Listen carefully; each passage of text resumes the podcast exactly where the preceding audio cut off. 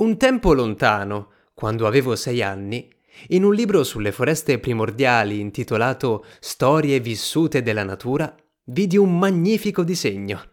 Rappresentava un serpente boa nell'atto di inghiottire un animale. Eccovi la copia del disegno. C'era scritto I boa ingoiano la loro preda tutta intera, senza masticarla. Dopodiché non riescono più a muoversi e dormono durante i sei mesi che la digestione richiede.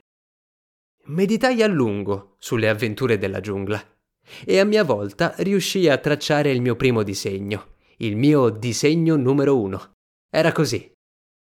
Mostrai il mio capolavoro alle persone grandi, domandando se il disegno li spaventava. Ma mi risposero: Spaventare? Perché mai uno dovrebbe essere spaventato da un cappello? Il mio disegno non era il disegno di un cappello, era il disegno di un boa che digeriva un elefante. Affinché vedessero chiaramente che cos'era, disegnai l'interno del boa. Bisogna sempre spiegargliele le cose ai grandi. Il mio disegno numero due si presentava così. Questa volta mi risposero di lasciare da parte i boa, sia di fuori che di dentro, e di applicarmi invece alla geografia, alla storia, all'aritmetica e alla grammatica. Fu così che a sei anni io rinunziai a quella che avrebbe potuto essere la mia gloriosa carriera di pittore.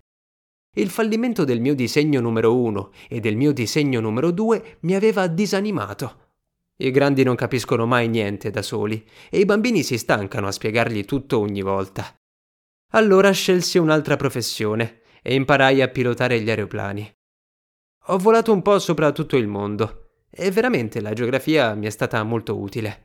A colpo d'occhio posso distinguere la Cina dall'Arizona e se uno si perde nella notte questa sapienza è di grande aiuto. Ho incontrato molte persone importanti nella mia vita. Ho vissuto a lungo in mezzo ai grandi. Li ho conosciuti intimamente. Li ho osservati proprio da vicino. Ma l'opinione che avevo di loro non è molto migliorata. Quando ne incontravo uno che mi sembrava di mente aperta, tentavo l'esperimento del mio disegno numero uno, che ho sempre conservato. Cercavo di capire così se era veramente una persona comprensiva. Ma chiunque fosse, uomo o donna, mi rispondeva: È un cappello. E allora non parlavo di boa, di foreste primitive, di stelle, mi abbassavo al suo livello. Gli parlavo di bridge, di golf, di politica, di cravatte e lui era tutto soddisfatto di aver incontrato un uomo tanto sensibile.